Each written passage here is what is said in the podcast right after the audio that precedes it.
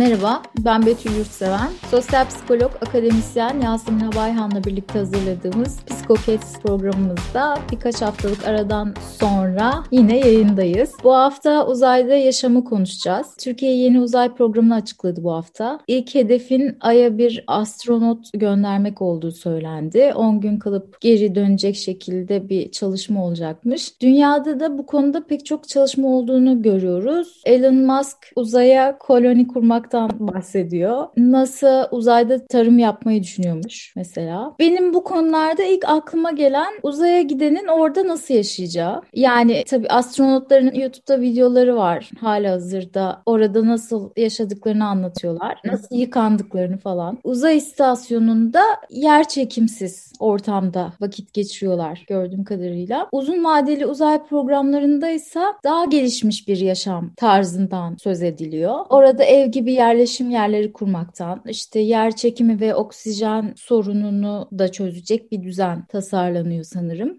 Peki asgari yaşam şartları sağlansa da uzayda yaşamaya uygun muyuz hocam? İnsan zihni böyle bir düzeni kaldırabilecek mi? Yani bu sorunun cevabı hem evet uygunuz hem hayır uygun değiliz şeklinde verilebilir. Neden iki ayrı şekilde cevap verebileceğimi belki açıklayarak devam etmek gerekebilir. Burada tabii uzayda yaşam dediğimizde benim zihnimde uzayda yaşamdan ne anlaşıldığıyla dinleyicilerin anlaşıldığı arasında bir fark olma riski var ama ben en azından ne anladığım üzerinden tanımlayarak gideyim. Diyelim ki Elon Musk'ın söylediği gibi orada bir koloni kurmak için buradan 10 kişiyi göndereceğiz ya da Türkiye'nin planladığı gibi bir tek kişiyi göndereceğiz. Bir koloni kurmak için oraya 10-15 kişiyi göndermekle tek bir kişiyi 10 günlük oraya göndermek arasında aslında bir fark var. Çok basit bir fark var. O da şu, bir kişinin tek başına gittiğinde sosyalleşme süreçlerinin hepsini ortadan kaldırmış oluyorsunuz aslında. Ve o sosyalleşme sürecini ortadan kaldırıp da uzun vadeli orada bıraktığınızda aslında araştırmalar burada bazı sorunların olabildiğini gösteriyor. Astronotlarla veya kozmonotlarla yapılmış çalışmalar bize bunu birazcık söylüyorlar. Bunu daha öncesinde de kesin söylemişimdir. Psikolojideki bütün tezler Türkiye'de de yurt dışında da insan sosyal bir varlıktır diye başlar tüm yüksek lisans ve doktora tezleri. Çünkü yani en temelde kesinlikle net bir şekilde sosyal bilimlerde bir fact olarak kabul ettiğimiz bir şey varsa insan doğasına dair insanın bir diğerine muhtaç olduğu, insanın sosyal bir varlık olduğu. Bu sosyal varlık olma bir başkasından elde ettiğimiz bilgilerle de hayatımızı idame ettirebilmeye getirdiği için de çok önemli. Bir kişiyi tek başına gönderdiğimizde işte burada o bir başkasından gelecek olan bilgileri elde etme kısmını ortadan kaldırmış oluyoruz. Yani grubun normatif bilgi verme sürecini ortadan kaldırmış oluyoruz ki bu aslında biraz tehlikeli bir süreç olabilir. Her ne kadar uzaktan bir kontrol kulesiyle iletişim olsa bile kişinin aynı zamanda sosyal karşılaştırma dediğimiz kavramı da çok ortadan kaldırmış oluyoruz. Çünkü bir kişi tek başınaysa kendini bir başkasıyla karşılaştırma ihtimali olmaz. Halbuki biz Festinger'ın 1970'lerde yaptığı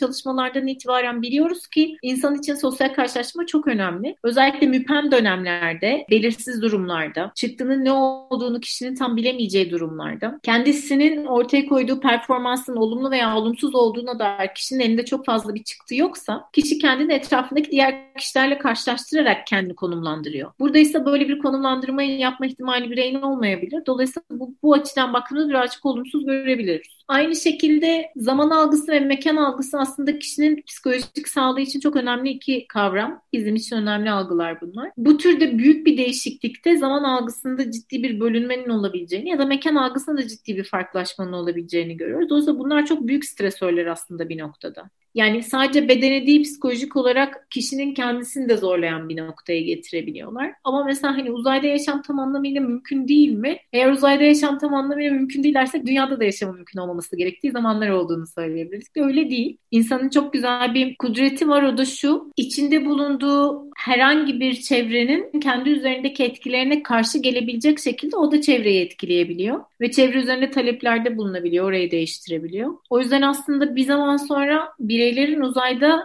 dünyada olduğu gibi, sadece Türkiye'de değil, herhangi bir ülkede olduğu gibi aslında dünyadaki gerçekleştirdikleri bütün o sosyalleşme süreçlerini uzayda gerçekleştirme ihtimalleri olabilir. Ama işte bu gidişler ve gelişlerdeki zamanın uzamasının bir sorun olma ihtimali var. Birazcık işte bu konuyu konuşalım dediğimizde alan yazına baktığımda şöyle bir şey gördüm. Bu zamana kadar uzaya gönderilen astronotlar ve kozmonotlarla yapılmış çalışmalarda şöyle bir sonuç ortaya çıkıyor. Kısa süreli olarak gittikleri zaman uzaya çok büyük bir problem değil bu. Çok büyük bir problem teşkil etmediği görülüyor psikolojik olarak. Ya da ilk zamanlarda giden gruplarda daha sosyodemografik olarak daha homojen grupların gittiği görülüyor. Ama buradaki bir homojenlik daha heterojeniteye döndüğü süreçte astronotların bir kısmının kadın olması mesela, daha alt kültürden geliyor olması, farklı diller konuşuyor olmaları mesela.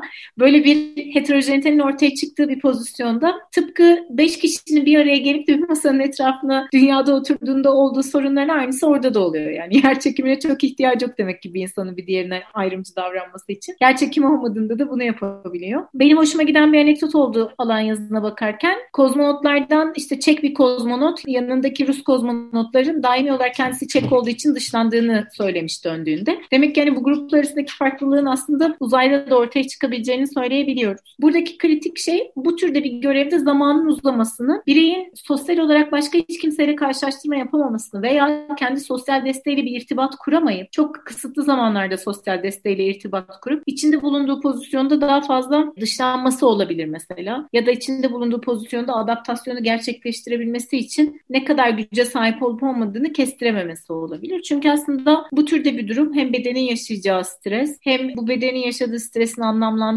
anlamlandırması bir adaptasyon sürecini, bir uyum sürecini mutlaka gerekli hale getiriyor. Bu adaptasyonun yapılıp yapılamaması da birazcık kişilik özelliklerine bağlı olarak değişiyor. Literatür biraz bunu göstermiş işte daha dışa dönük olan astronotların veya kozmonotların, daha yeniliğe açık olan astronotların, kozmonotların, daha düşük nevrotizm puanı olanların birazcık daha rahat ettiklerini söylüyorlar. Gidip geldikten sonra mesela uyum sıkıntısını daha az yaşadıklarını söylüyorlar. Tabi burada bir başka kritik nokta daha var. Uzaya gidildiği zaman kişinin yaşayacağı uyum sorunları bir nebze ama geri de dönecek bu kişi. hani her değişiklik birey için stres yaratacağı için uzaya gitmek gibi bunun geri dönüşünde bir problem olduğu bir nokta var. Dünyaya dönüş de ayrıca başka bir stresi yaratıyor. Şimdi daha demin de dediğim gibi hani Erasmus'ta da vardır ya Erasmus depresyonu dediğimiz bir kavram var. Ben Erasmus koordinatörüm üniversitede gidip gelen öğrencilerimin hepsinde ilk bir hafta görürüm onu. Hepsi çok mutsuz dönerler. Orada belki birazcık daha uzun sürebilecek bir durum olabilir ama kişinin tekrar içine yeni girdiği o çevresel sürece adapte olması ile ilgili bir problemin olma ihtimali var. Dolayısıyla evet hani uzayda yaşayabiliriz. Uzayı da kendimiz için değiştirebiliriz ama o değiştirme süreci büyük bir ihtimalle birazcık daha zor olabilir şu ana göre. Evet yani şimdi bizim tabii Türkiye'nin açıkladığı uzay programı tabii daha sınırlı bir şey. Yani benim anladığım dediğin gibi yani birini gönderip onu tekrar geri getirmek Aha. tarzında ama işte mesela Elon Musk'ın yaşadığı yani Elon Musk'ın tasavvur ettiği uzay yaşamı böyle değil. Yani başta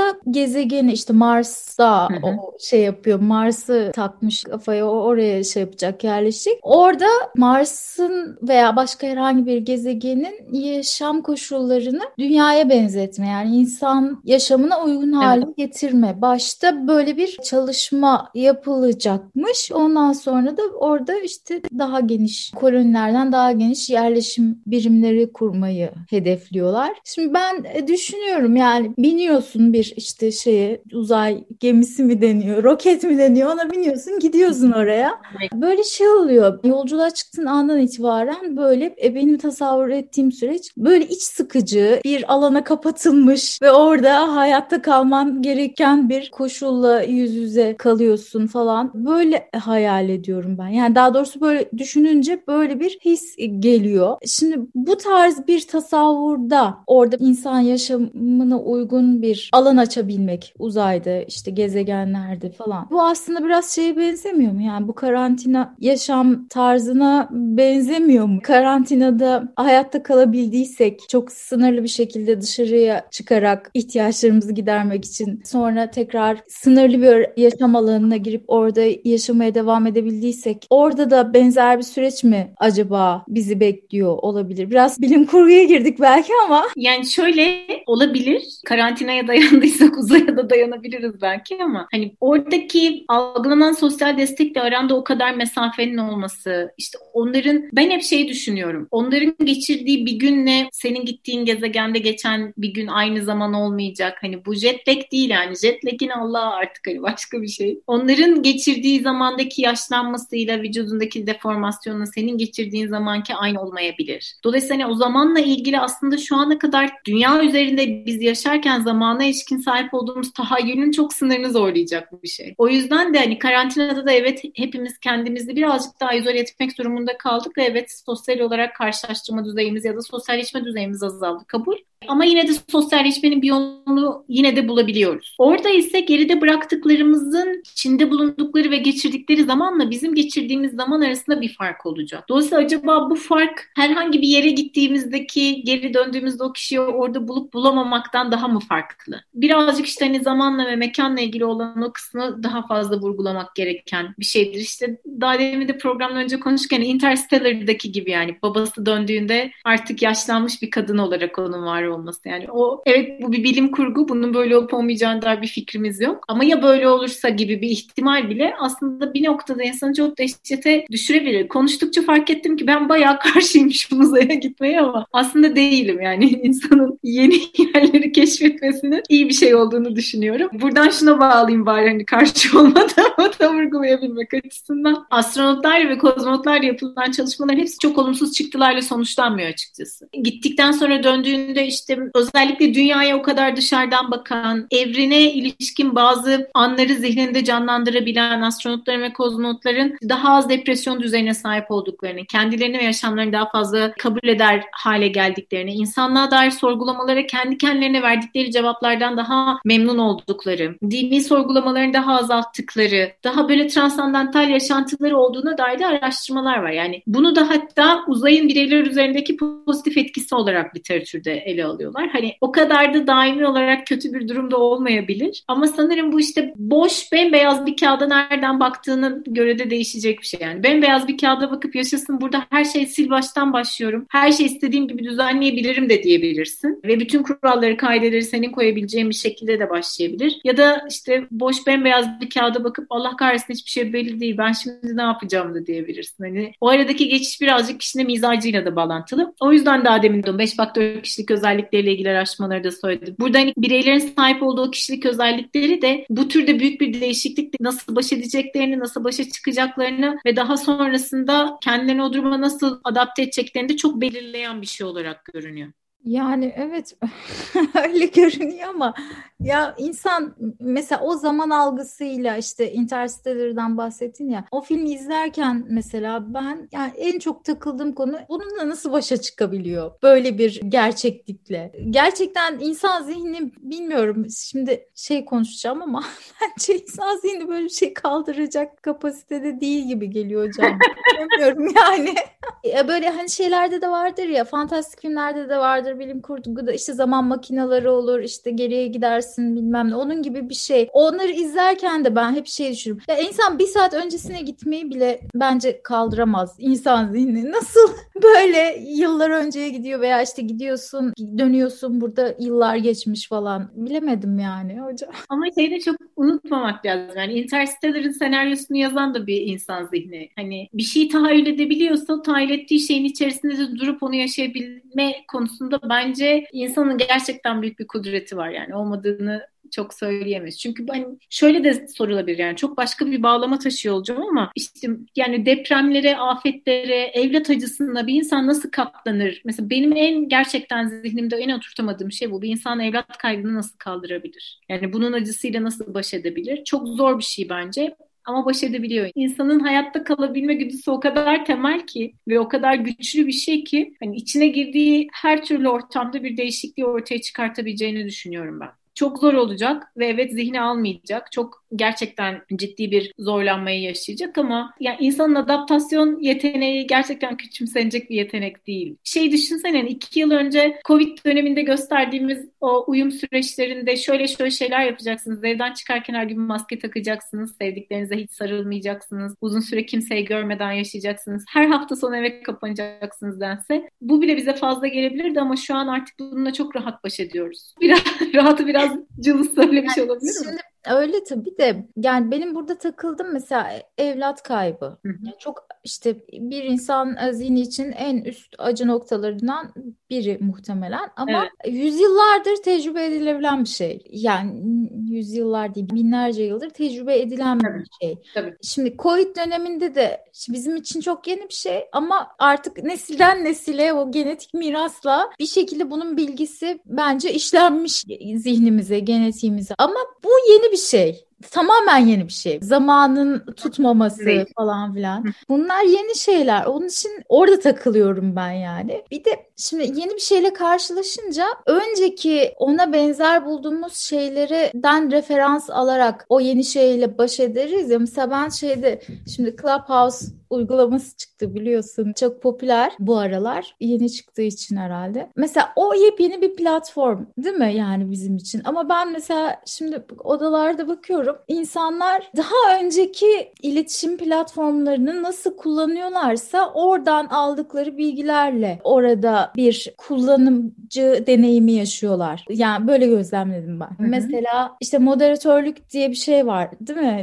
Orada işte yepyeni olan bir uygulama da son derece geleneksel olan işte televizyonlardaki tartışma programlarındaki gibi bir moderatörlük sistemini yaşatıyorlar insanlar. Bunu kullanıyorlar. Yani eski bilgilerini yeni ortama adapte ederek falan. Ama uzay konusunda işte ben bunu çözemiyorum. Ondan dolayı bu kadar şey yaptım yani. Nasıl olacak diye işin içinden çıkamadım. Uzayla ilgili elimizdeki bilgi o kadar az değil. Yani şöyle gittiğimiz yere ilişkin, bağlama ilişkin elimizdeki bilginin az olması başka bir şey insanın ayakta kalmaya ilişkin gösterebileceği muktedir bilgimiz az değil. Yani insan nereye giderse gitsin orada tekrar yaşam kurabilecek kadar o bilgi ve o donanıma sahip. Bir belirsizlikle belirsizliğin ne olduğunu hiçbir önemi yok. Adı üstünde belirsizlik zaten. Onu tanımlarsak belirsizlik olmaz ama bir belirsizlikle baş edebilmek için var kalımına çok önem verdiğini biliyoruz insanoğlunun insanın temel güdüsü ayakta kalmaktır. Her pozisyonda. O yüzden evlat acısını da bir noktada sindirip hayata devam eder. Öbür sabah uyanır gider. Yine gider kalkar işini yapar gelir. Başka herhangi bir şeyde de böyle olur. Çok büyük acılar yaşar ama birkaç gün geçtikten sonra üstünden bunları bir şekilde sindirir. Evet ve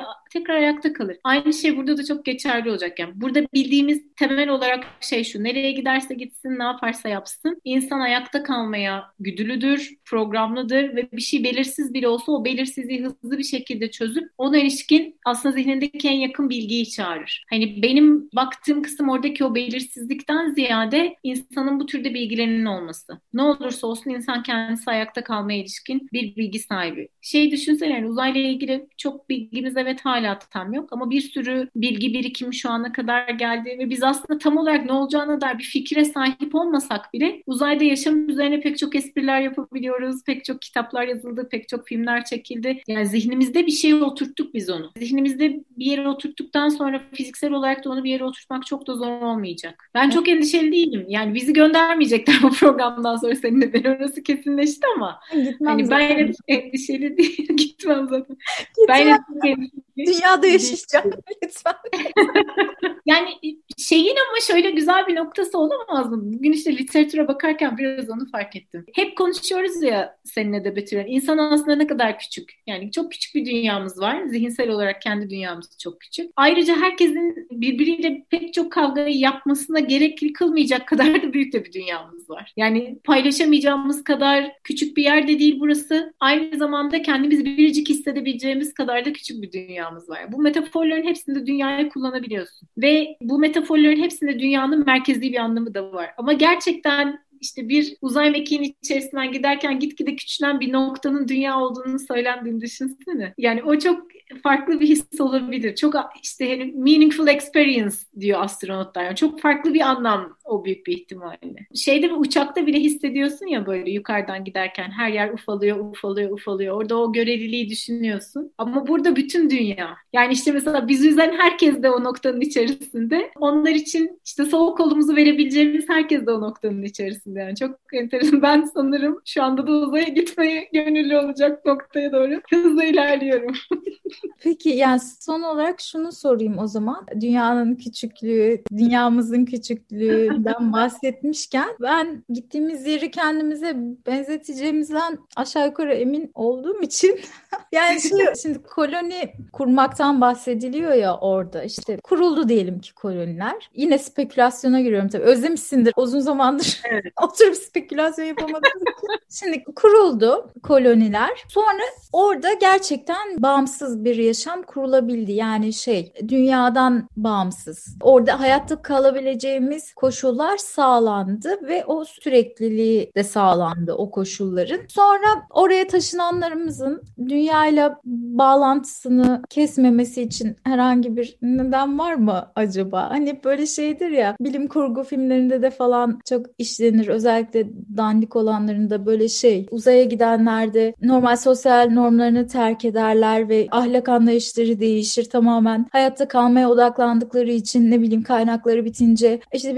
birbirlerini öldürmeye başlarlar falan filan. Kolonileşince bu daha da şey olmaz mı acaba özellik meselesi yani gerçekten yıldız savaşları gibi bir ortam olmaz mı sence yani bu konuda neler söylemek istersin? Olabilir. Olmaz diyemeyeceğim. Şu yüzden ben herhalde bir yerlere gitmeyi çok mu özledim? Ne olursa yine Erasmus'tan örnek gideceğim. Mesela yurt dışına gittiğinde e, hiç kimsenin seni tanımadığı bir yere gittiğinde sanki böyle her ne kadar sosyal normlar hala var olsa bile sanki yokmuş gibi bir rahatlığın olur ya. O hem sosyal normların birazcık daha az belirsiz olması ile ilgili bir şey hem de senin aslında anonim olmanla ilgili bir şey. Beni burada kim tanıyacak hissi. Yani büyük bir ihtimalle uzayda da ilk başta beni burada kim tanıyacak hissi eğer varsa bu sosyal normların da hele hele bir de orada eğer yeni bir yapının kurulmasından bahsediyorsak yeni bir yapının kurulması demek çok spekülatif gittiğimiz için de söyleyelim. İnsanın buradan sahip olduğu sistemleri götürmemesi demek. Ya zaten niye orada koloni kurmak istesin ki Elon Musk? Buradaki sistemden, buradaki hayattan memnun olmadığı için de olabilir bu. Yani bunun böyle sadece Mars olması gerekmiyor. Sosyolojik bir okuması da yapılabilir. Yani gitmek isteyenler de aslında bu dünyadan memnun olmayıp gitmiş olabilir. O yüzden belki buradaki sistemden daha farklı bir sistem sistem kurmaya yönelik bir çaba gösterecekler. O yüzden de var olan sosyal normların en baştan tekrar bireyler tarafından tanımlanmaya çalışılması söz konusu olabilir. Ama en baştan yeni sosyal normlar tanımlamaya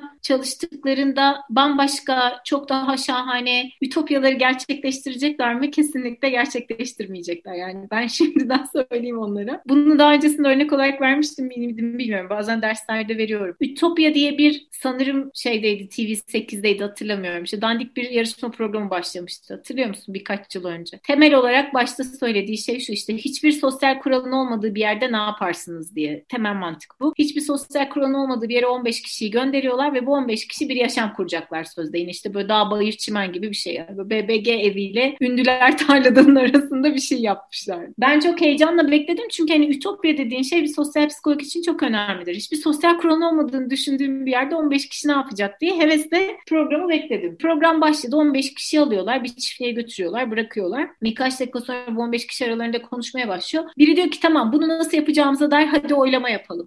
E hani yoktu sosyal kural? Oylama mı? yani daha önceki var olan o öğrenmelerimizi tavan arasına koyup da üstüne kilit vuramadığımız için oraya gittiklerinde onlar da büyük ihtimalle uzayda oylama yapacaklar. Kalkmayacak ortadan. Yani o sosyal normun olmaması dediğimiz şeyin gerçek olma ihtimali çok yok. Sadece bireyin anonimliği ortadan kalkabilir. Hani ben kendimi şu anda daha belli etmiyorum ve bana ilişkin burada bir hafıza da olmadığı için sil baştan başlıyorum diyebilir. Ama yoksa o sosyal normlar öyle kolay gitmiyor. Anne ile baba ne olursa olsun, ne kadar uzakta olursa olsun artık yaşamıyor bile olsa insanın zihninde de kalbinde de var. Vicdan dediğimiz şeyde, rasyonelleştirme dediğimiz şeyde, bir konuda hüküm vermek dediğimiz şeyde aslında çocukluktan itibaren öğrendiğimiz şeyler öyle kolay ortadan kalkmıyorlar. O yüzden orada da kalkmayacak. Paşa paşa Star Wars'u yaşarlar yani orada da hiç onun kalkma ihtimali olduğunu düşünmüyorum. Evet ben de Elon Musk'ın o açıklamalarını falan okudukça şey geliyor aklıma. Vikings dizisinde işte sonraki sezonlarında bilmiyorum izledin mi? Yine geliyor bana bir spoiler.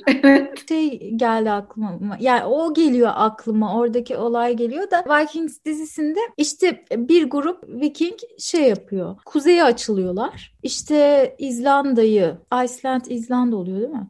İzlanda'yı buluyorlar ve işte tanrıların işte şeyini, işte Olimpos gibi bir yer yani tanrı yerleşimini ülkesini bulduklarını falan düşünüyorlar. Yani işlerinden liderleri işte öyle bir iddiada kutsal bir yere geldikleri için yeni bir toplum tasarruru var işte kafasında. İşte savaşmadan bilmem neden falan barış içinde bir yaşam kuracaklarını düşünüyorlar. Zaten bir avuçlar. Sonra ne oluyor? Tabii yine cinayetler. iki aile var işte. iki ailenin biri diğerini öldürüyor falan filan. Bir tanesi kendini yönetici ilan ediyor. Yani yine geldikleri yerdeki düzeni kuruyorlar kendi aralarında da. O geliyordu yani aklıma. Şimdi senin söylediklerinde de bağlantılı olduğunu düşündüm. Şimdi Matrix'te tam şey hatırlamıyorum ama ya mimarla olan konuşmada ya da Ajan Smith'le olan konuşmada çok güzel bir şey vardı yani. İnsanoğlu ne zaman savaşmaktan vazgeçer gibi bir şey konuşuyorlar. Biri diyor ki aslında çok iyi dönemler oldu, çok da kötü dönemler oldu.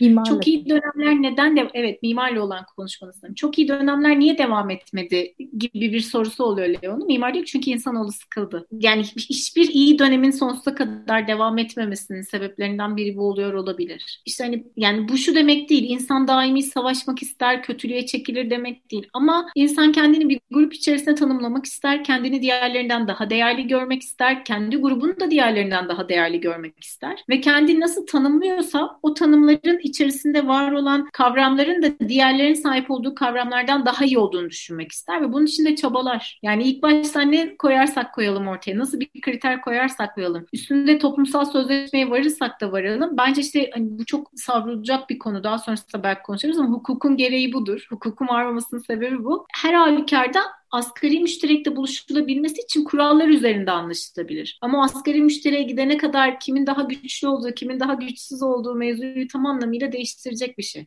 o yüzden hani o sosyal normların da değişme ihtimali birazcık bununla da bağlantılı. Yani evet hukuka bu yüzden ihtiyacımız var. Kurallara bu yüzden, kaidelere bu yüzden ihtiyacımız var. Kural kaydı olmasa ne olurdu? Şahane olmaz mıydı? Herkes aynı eşitlikte, özgürlükte olmaz mıydı dendiğinde pek öyle olmuyor. O başka bir kuralların tanımlandığı bir noktaya getiriyor çünkü. Evet sevgili dinleyiciler Betül Yurtseven ve Yasemin Avayhan'la bilim kurgu programının sonuna gelmiş bulunuyoruz. Bu hafta enteresan bir konuyu konuştuğumuzu düşünüyorum. Ben çok keyifle konuştum açıkçası. İnşallah siz de keyifle dinlersiniz. Ne konuştuk? Uzaya gidersek orada ne yapacağız? Nasıl bir düzen olacak? Bunları konuşmaya çalıştık. Yasemin hocam bilimsel zeminli, ben de biraz bilim kurgu zeminli konuşarak bu haftaki programımızın sonuna geldik. Bizi dinlediğiniz için çok teşekkür ederiz.